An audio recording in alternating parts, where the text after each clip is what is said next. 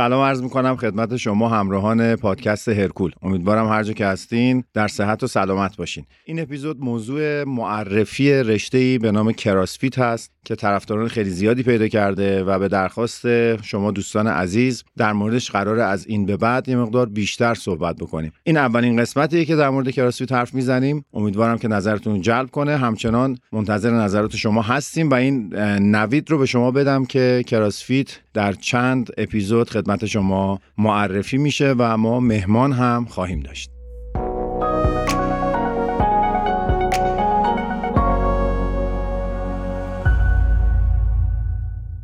این قسمت رو با همکاری کالپرو تقدیم شما می‌کنیم. ممکنه طی روز دلتون یک دسر نوشیدنی خوشمزه و در عین حال سالم بخواد ولی ندونین که چی باید بخورین. پروشک یه دسر نوشیدنی سالمه که علاوه بر خوشمزه بودن قند افزوده نداره، کم چربه و 15 گرم پروتئین داره که عمده پروتئینش از نوع پروتئین وی هست. پروشک با داشتن کربوهیدرات های پیچیده و همچنین مالتودکسترین یک منبع کامل از انرژی. احتمالا با طعم وانیلی پروشک آشنا باشین اما این نوید رو باید بدم که اخیرا طعم جدید شکلات فندق هم وارد بازار شده.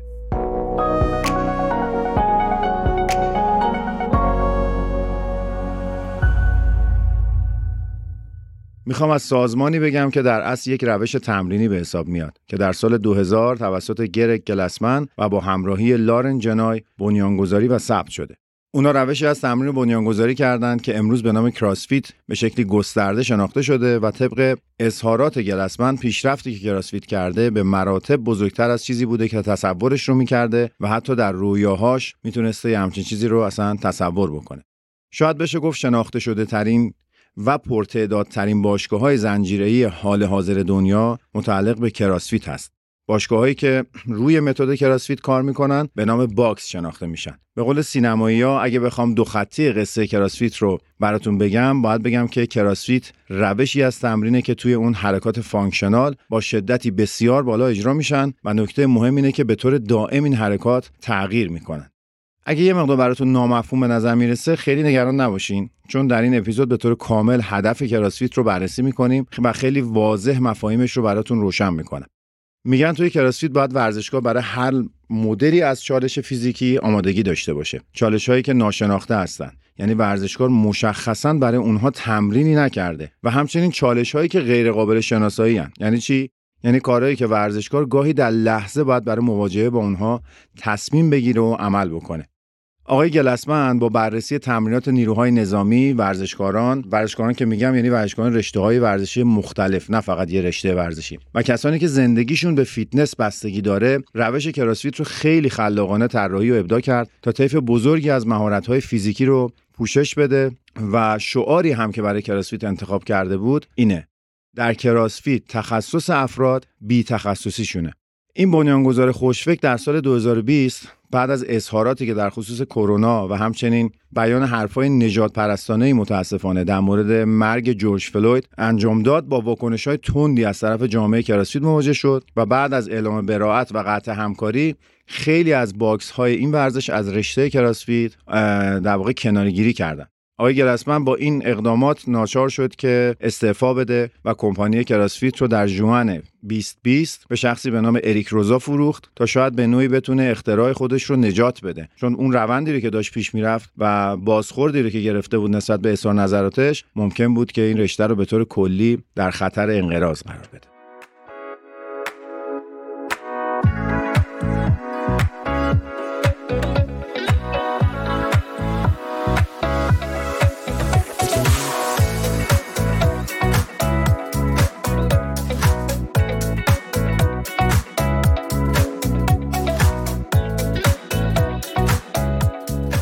گفتم که کراسفیت یعنی انجام حرکات عملکردی پرشدت که دائما در حال تغییره. خب به عبارت ساده ترش میشه گفت که تمرین با حرکات چند مفصلی و ترکیبی با شدتی بالا و تغییر دادن دائم برنامه های تمرینی. وقتی میگم حرکات عمل کردی منظورم حرکاتی است که ترکیبی هستند و بیشتر از یک مفصل از بدن همزمان درگیر میشه که نیازمند همکاری چندین گروه عضلانی به صورت همزمانه. حرکات عمل کرده بیشتر شبیه به حرکات روزمره هستند. مثلا وقتی داریم چیزی رو از زمین برمیداریم یا وسایلی رو توی کابینت قرار میدیم یا توی کمد بالای سرمون می‌خوایم یه شیعی رو یه چمدونی رو مثلا برداریم بیاریم پایین یا از پله های زیادی باید بریم بالا و بیایم پایین توی ساختمون اینا همش میشه چی؟ چیزایی که ما در روزمره باهاش در ارتباطیم. وقتی میگم حرکات عمل کردی منظورم این حرکاته. حرکاتیه که شبیه سازی کارهای روزمره انسانه. در کراسفیت شدت فعالیت باید بالا باشه. چون گفته میشه که شدت تمرین بیشترین ارتباط رو با ایجاد سازگاری ها داره و البته لازم اشاره کنم که شدت یک متغیر نسبیه دیگه. مثلا اگر کسی اسکوات 15 تکراری رو با وزن 100 کیلوگرم به راحتی اجرا می‌کنه ممکنه این کار برای یه نفر یه رکوردی باشه که بعد از مثلا 5 سال تمرین بخواد بهش برسه. پس وقتی به شدت بالا در تمرین اشاره می‌کنیم باید ببینیم که هر کسی بسته به توان خودش داره به چه شدتی اشاره می‌کنه و با چه شدتی باید تمرین بکنه. و کاری به رکوردها و آنچه که در مسابقات اتفاق میفته نداریم. شدت برای هر نفر جداگانه تعریف میشه. تو کراسفیت اعتقاد بر اینه که از بابت نوع تمرین نیاز شما فرقی با یک ورزشکار المپیکی نداره. فقط تفاوت‌ها در شدت تمرینه. متوجه میشین؟ یعنی اینکه معلفه هایی که قرار روش کار بکنیم و اونا رو توسعه بدیم در خودمون به لحاظ فیزیکی با ورزشکار المپیکی و یک آماتور هیچ فرقی نداره. اگه قرار باشیم به یک سمت حرکت کنیم همه معلفه ها رو باید ببینیم ولی شدت کار فرق می‌کنه دیگه. پس ببینید خیلی تاکید ما در کراسفیت روی شدت تمرینه. هر ورزشکار موفقی باید برای افزایش توان قدرت استقامت قلبی عروقی و چند مؤلفه دیگه که حالا در ادامه اشاره خواهم کرد تلاش و تمرین بکنه و فیتنسی رو باید توسعه داد که برای نیازهای رشته ورزشی زیربنایی و اساسی هستند. توی کراسفیت سه مدل یا سه استاندارد برای برآورد سطح آمادگی یا همون فیتنس مورد فیتنسی که همش بهش اشاره می‌کنیم مورد استفاده قرار می‌گیره که سعی می‌کنم توضیح مختصری در موردشون بدم. که اگر دوست داشتین حالا خودتون می‌تونین جداگانه مقدار گسترده تر روی اینا تحقیق بکنین و بیشتر باهاشون آشنا بشین. این سه مدل استاندارد در کراسفیت شامل یک ده تا فاکتور آمادگی جسمانیه که فیزیولوژیست های ورزشی به خوبی میشناسنش و در ادامه خواهم گفت. دو عملکرد در مهارت های ورزشی که این رو هم باز خواهیم کرد. سه سیستم های انرژی بدن انسان. نگران نباشین. الان که در مورد هر کدومشون توضیح بدم یه مقدار براتون افقای دیدتون روشنتر میشه. نگرانی نداره چون مباحث خیلی سادن ولی حالا توی تیترا شاید یه مقدار شما رو در ابتدا متعجب بکنه. استاندارد اول به های فیزیکی مربوط میشه. شامل ده فاکتور هست. از جمله استقامت قلبی عروقی تنفسی. که به زبان ساده میشه توانایی سیستم‌های بدن در جمعآوری، پردازش و نقل و انتقال اکسیژن در بدن. یعنی هر آنچه که به اکسیژن رسانی در بدن مربوطه. دومیش میشه استقامت که همون توانایی سیستم‌های بدن برای پرداخت، ارائه و ذخیره و همچنین استفاده از انرژی یا به زبان ساده تر همون طاقت ما در مقابل خستگیه. سه بحث قدرته که میشه توانایی یک واحد عضلانی یا ترکیبی از واحدهای عضلانی برای تولید نیرو یعنی ما به زبان ساده همون رکوردی که می‌گیریم بحث اینه که چند کیلو وزن می‌تونیم بلند کنیم. یعنی ببینیم همینقدر ساده است. چیز خاصی نیست. تو تعاریف شما رو گول نزنه. چهارمیش انعطاف پذیریه که توانایی به حداکثر رسوندن محدوده و دامنه حرکتی مفاصل رو مورد بحث قرار میده. پنجمی بحث توان یا همون پاور هست. که موضوع قدرت و سرعت رو تو امان داره و میگه قابلیت یک یا چند واحد عضلانی. این واحد عضلانی که میگم یعنی که مثلا یه عضله یا چند عضله همکار. برای تولید حداکثر نیرو در حداقل زمان. یعنی هر جا صحبت از توان شد ما حداکثر سرعت رو با حداکثر قدرت ترکیبی داریم. فاکتور ششم سرعته. که همه به خوبی می‌شناسیم و تعریفش میشه قابلیت به حداقل رسوندن سیکل زمانی یک حرکت تکرار شونده یا همون یک تکراری که انجام میدیم. هماهنگی یا coordination مؤلفه هفتمه که به موضوع هماهنگی بدن اشاره می‌کنه و به توانایی ترکیب چند الگوی حرکتی مختلف در قالب یک حرکت واحد. یعنی اون تمام اون ترکیبایی که انجام میدیم که یک حرکت رو انجام بدیم. مثلا چی؟ مثلا حرکت یک ضرب وزن برداری در نظر بگیرین. بعدا باید یک عالمه هماهنگی درش ایجاد بشود که شما بتونین مثلا snatch رو اجرا بکنین. این هماهنگی یا coordination مفهومش اینه. هشت چابکی یا اجیلیتیه که فوتبالیستا به خوبی اینو می‌دونن و رشته توپی معمولا اینو به خوبی می‌شناسن و به عبارت ساده میشه گفت که توانایی خوب در جابجایی است و تعریفش هم اینه قابلیت به حداقل رسوندن زمان انتقال از یک الگوی حرکتی به یک الگوی حرکتی دیگه. مثالش چیه؟ تغییر مسیر دادن تو فوتبال. دیدین مثلا دارن دو تا ورزشکار فوتبالیست حرکت می‌کنن شونه به شونه میرن یه هوی توپ یه ضربه بهش می‌خوره مسیرش منحرف میشه. اونجا که باید تغییر مسیر بدن هر کی اجیلیتی بهتری داشته باشه توی این تغییر مسیر موفق تر عمل می‌کنه. نهمین معلفه ای که داریم تعادل هست که در تعریف یعنی قابلیت کنترل مرکز سقل بدن نسبت به تکیهگاه به عبارت ساده تر هم همون حفظ تعادل بدن در حالات مختلفه که خب ژیمناست ها می‌دونین در این مورد بسیار متبهر هستند و حرکاتی که در ژیمناستیک داریم عمدتا روی تعادل متمرکزه. دهمین معلفه و آخرین معلفه دقت عمل یا اکیورسی هست که به قابلیت کنترل حرکت در مسیر یا در شدتی مشخص گفته میشه و مثالش میشه حفظ فرم درست حرکتی و اجرای اون در طول تمرینات و فعالیت ها اساسا این فاکتور دهم به کیفیت داره اشاره می‌کنه دیگه. توی کراسیت میگم باید یک متوسطی از این دهتایی که من عرض کردم داشته باشیم و با اینکه شاید تو بعضی از اینها یه نفر بهتر از نرمال باشه و تو بعضی از اینها پایین تر باشه توانش نسبت به آنچه که نرمه. اما مهمتر اینه که در همه این ده تا شما یک متوسطی رو داشته باشین اگر می‌خواین موفق باشین و برای همینه که بالاتر گفتم شعار این رشته رو آقای گلسمن گذاشته در CrossFit تخصص اصلی بی تخصصیه شاید کسی مثل متیو فریزر که قهرمان چند باره CrossFit Games هست و از رشته وزنه برداری سراغ این رشته اومده رو در آیتمای قدرتی و توانی بیایم بررسی بکنیم ببینیم که خیلی از رقیبانش بهتر عمل می‌کنه. اما در نهایت اگر در همه این ده فاکتوری که اشاره کردم خوب نبود هیچ وقت نمی‌تونست در CrossFit به مقام قهرمانی برسه و اون رو تکرار بکنه. پس میانگین این ده فاکتور مهم آمادگی جسمانی تعیین می‌کنه که شما CrossFitter خوبی هستین یا اینکه اساسا شما فیتنس خوبی دارین یا ندارین یه استراحت بکنین من برمیگردم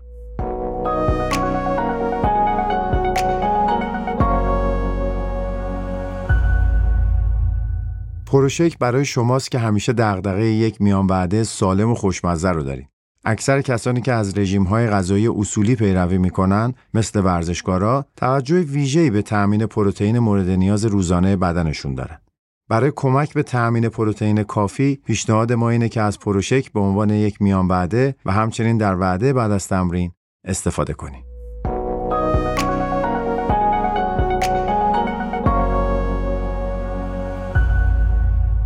در معیارهای کراسفیت هر ورزشکار به اندازه فیت هست که در میانگین این ده فاکتور توانمند باشه. پیشرفت در استقامت، تحمل، قدرت و انعطاف پذیری از طریق تمرین به دست میاد. تمرین هم فعالیتی است که بتونه در عملکرد ارتقا ایجاد بکنه. ارتقایی که قابل سنجش و اندازه‌گیری باشه. از طرف دیگه یه سری فاکتور دیگه داریم که شامل هماهنگی، چابکی، تعادل و دقت عمل میشه که اینا از ممارست حاصل میشن. به بیان ساده یعنی تکنیکی هستن و نیاز به تغییرات مثبت در سیستم عصبی عضلانی دارن. دو تا فاکتور دیگه از این ده تا میمونه. یکی توان یکی سرعته. این دوتا هم هم تمرین می‌خوان هم ممارست می‌خوان. یعنی چی؟ یعنی هم باید عملکرد فیزیکی تو اینا بالا بره هم باید عملکرد عصبی عضلانی بهتر بشه.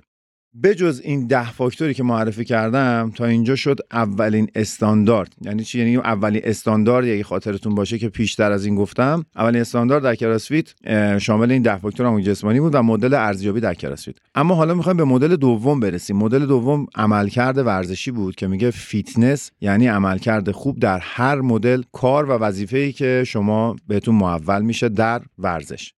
لطفا یه قیف رو تصور بکنین. که با بی نهایت چالش فیزیکی از دهنه بالاییش پر شده. و حالا بدون اینکه هیچ فیلتری انجام بشه و هیچ مکانیزم انتخابی داشته باشیم برای خروج از قیف ما فقط شانس و تصادف رو داریم که از لوله قیف مثلا چند تا از این job ها یا چند تا از این وظایف میریزه پایین به صورت random مثل این دستگاهی که توی شهر بازی ها هست و حالا شما باید از بین اونایی که میاد پایین یه برنامه تمرین بچینین و رو اون تمرین بکنیم. این مدل دوم سنجش فیتنس در CrossFit ه که میگه آمادگی بدنی رو میشه از طریق سنجش ظرفیت بدن در اجرای این مدل چالش ها در قیاس با دیگران ارزیابی کرد. گفتم در CrossFit تغییر دائم حرکات وجود داره و این مدل درست داره به همون عبارت اشاره می‌کنه که ورزشکار باید همیشه برای یک چالش ناآشنا و ناشناخته آمادگی لازم رو داشته باشه. وقتی چنین انتظاری ورزشکار وجود داره طبیعیه که کراسفیتر واقعی نباید در هیچ مدل برنامه تمرین تعداد ست زمان استراحت تعداد تکرار حرکات تمرینی اولویت حرکات دوربندی و و و سرمایه گذاری بکنه. چون در طبیعت و زندگی عادی چالش ها غیر قابل پیش بینی دیگه. در CrossFit تلاش میشه گسترده گستره تنوع تمرین به قدری بزرگ و وسیع باشه که ورزشکار برای اکثر چالش ها آماده باشه. و هرچه گستره و عمق این چالش ها بیشتر باشه این طیف و عمق فیتنسی که به دست میاد و آمادگی ورزشکار هم به تبع بالاتر میره. خب این هم شد استاندارد دوم میریم سراغ استاندارد سوم که سنجش در CrossFit بر اساس اون انجام میشه و بهتون گفتم بحث سیستمای انرژی بدنه اگه خلاصه بخوایم بهش بپردازیم در بدن سه تا سیستم انرژی داریم که عبارتن از مسیر فسفاژن، مسیر گلیکولیتیک یا همون بیهوازی و مسیر اکسیداتیو یا همون مسیر هوازی. در مسیر فسفاژن انرژی اصلی برای فعالیت بسیار شدیده که توی مثلا همه فعالیت که در کمتر از 10 ثانیه انجام میشن بیشترین انرژی رو سیستم فسفاژن برای ما تامین می‌کنه. مسیر گلیکولیتیک یا همون مسیر بیهوازی منبع اصلی فعالیت هایی با شدت متوسطه. مثل همین تمرینات با وزنی که افراد در باشگاه انجام میدن احتمالا خود شما هم در همین مورد مشغول به تمرین هستین و با همین سیستم بیشتر دارین کار می‌کنین که معمولا چند دقیقه طول می‌کشه. سومین مسیر هم مسیر هوازی یا اکسیداتیو که منبع اصلی تامین انرژی برای فعالیت های کم شدت و طولانی مثل پیاده روی ها، نرم دویدن ها، شنا کردن های طولانی و هر گونه کار استقامتیه که ما اونها رو به نام تمرین هوازی به خوبی می‌شناسیم.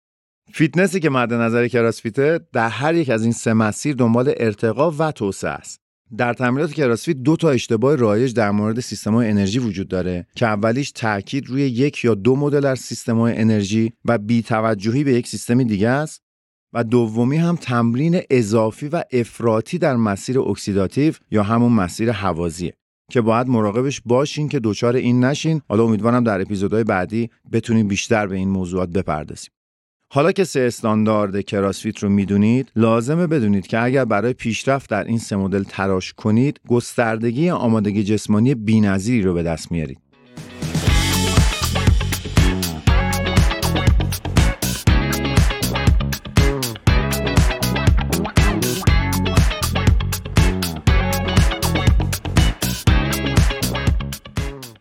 اگه بخوایم مرور بکنیم و یه خلاصه از سه استاندارد کراسفیت که بیشتر از این راجبه صحبت کردم رو بگیم بعد اینجوری بگیم. استاندارد اول مربوط به قابلیت های فیزیکی و فیزیولوژیکیه که باید برای سازگاری های خوب توی اونا تلاش بکنیم. استاندارد دوم روی وسعت و عمق عملکرد تمرکز داره یعنی تنوع در تمرینات و حفظ گستردگی چالش ها تا بینهایت یا به قول ما ایرانی ها تا الا ماشاءالله. سومین استاندارد هم موضوع تاباوری یا همون ظرفیت سیستم انرژی بدن هین فعالیت های ورزشی و چالش هایی که ورزشکار باهاشون مواجه میشه. و حفظ تناسب بین این سه سیستم انرژی بدن خودش یکی از مهمترین بخشای این سومین استانداردمونه. یادتون باشه تخصص در یک فاکتور از کراسفیت مساوی با مرگ در این رشته. یه مقدار اقراق‌آمیزه ولی خیلی درسته. و هر کی می‌خواد به بقا فکر می‌کنه باید همیشه به اون میانگینه فکر بکنه که در تمامی مولفه‌ها میانگین خوبی رو برای خودش حفظ بکنه.